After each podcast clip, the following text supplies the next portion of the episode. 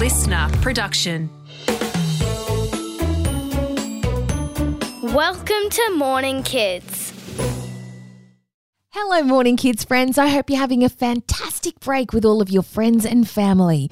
We had so much fun together this year that I've been finding some of my favorite episodes to share with you while we're having our summer holidays. So let's see what today's got in store. Mmm, it's Tasty Tuesday. It's the most delicious day of the week. Tasty Tuesday. And today, the food we're going to be learning about has been requested by our morning kids friends, Kiana and Teo. They've written in to ask if we can learn more about bangers and mash. And I think that is a great idea. bangers and mash is also known as sausages and mashed potato, and it's a traditional British dish which means that it's been eaten in Britain for a very long time. And for very good reason, morning kids friends, because it's tasty. when you get a plate of bangers and mash, you'll see a pile of mashed potatoes with a sausage, or maybe two, on top. And sometimes there'll even be some gravy on there too. Now, you might be wondering why sausages are called bangers. Good question.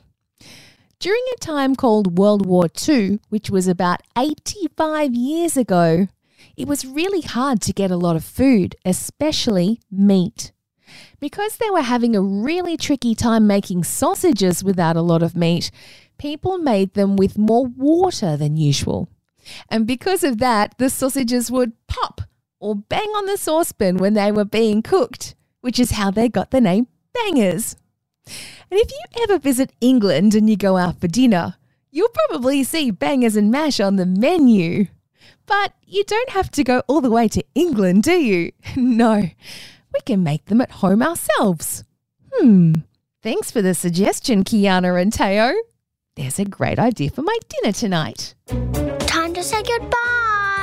Thank you for popping in for today's mini episode. Hopefully, it's keeping those brains nice and warm until Morning Kids returns properly at the end of the school holidays. Until then, I hope you have a whole bunch of fun staying silly, but more importantly, being honest and kind. I'll see you soon.